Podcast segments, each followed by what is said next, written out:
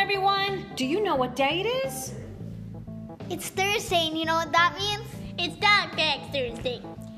This is your host, Jennifer, Dog Mom DeAngelis, with my three sidekicks, Maya, Lauren. And Juliana.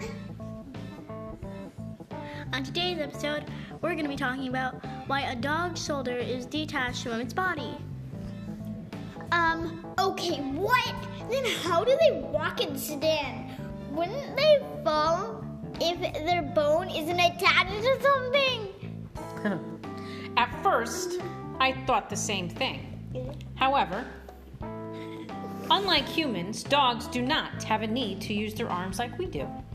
Their skeletal design was crafted for speed and agility.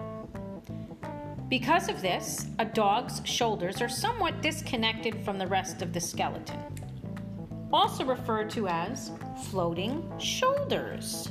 So, Mom, if I touch Maya's shoulder bone, it's gonna move around. Well, not exactly.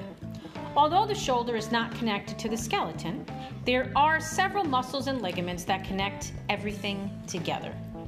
That makes way more sense. Now, there is another interesting fact you should know about. I mean, since we are talking about floating shoulders. Yeah. Unlike humans, a dog's collarbone is considered a rudimentary collarbone, meaning it does not articulate with the rest of their skeleton. Um, Mom, what does articulate mean? Good question. It is referring to the joint segments in between the bones. Like your fingers, you know, you move your fingers, your elbows. We all have joint segments. So on a dog, their collarbone does not have any joints connected to the rest of their collarbone. Wow, that's cool information. Yeah. Glad you liked it. So the next time you are playing fetch with your dog, who is running at top speed, now you know why that is possible. We hope you enjoyed this week's episode of Dog Facts Thursday. Join our tribe. Click the link below.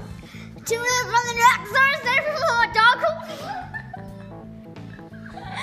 Tune in to next Thursday for what? more cool dog facts. Yes.